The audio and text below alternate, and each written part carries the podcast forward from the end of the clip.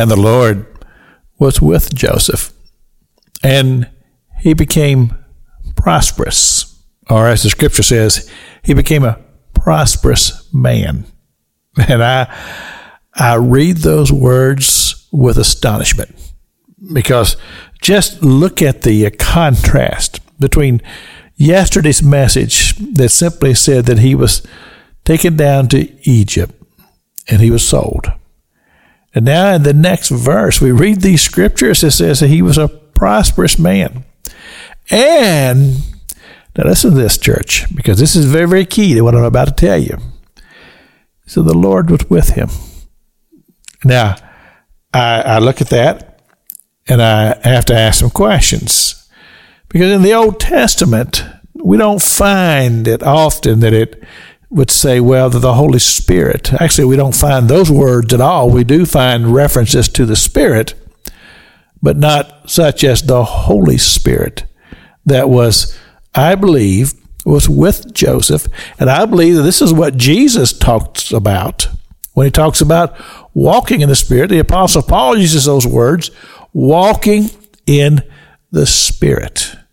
Because basically, you're just saying in your own heart and your own mind that I'm just going to trust God. I'm just going to trust God for the circumstances of life, and I'm going to allow the Spirit, the Holy Spirit, to lead and to guide me, and he will lead me to a life that is of quality, and a life that is prosperous, and a life that would become an example for all those who would behold.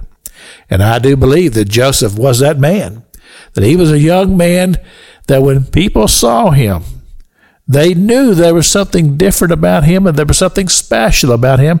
But I believe that that something that was special was the presence of God upon his life, as it says, and the Lord was with him. I talked about yesterday on the broadcast and how it is that us as parents, we we send our young people off to go places, uh, college or military or some type of profession. And we have this deep concern in our spirit, in our being, that they'll go and they'll be corrupted, that they'll fall into the influence of people who are uh, anti-God, and this doing bad things in their lives, and this becomes an example to our young people, and we fear that they'll fall and become subject to these things. But uh, as I read this story about this young man named Joseph, what it prompts me to do is to say, Lord, I'm going to pray over my young people, and I'm going to pray that they will always walk in the Spirit. And teach them what that means. That means to trust God.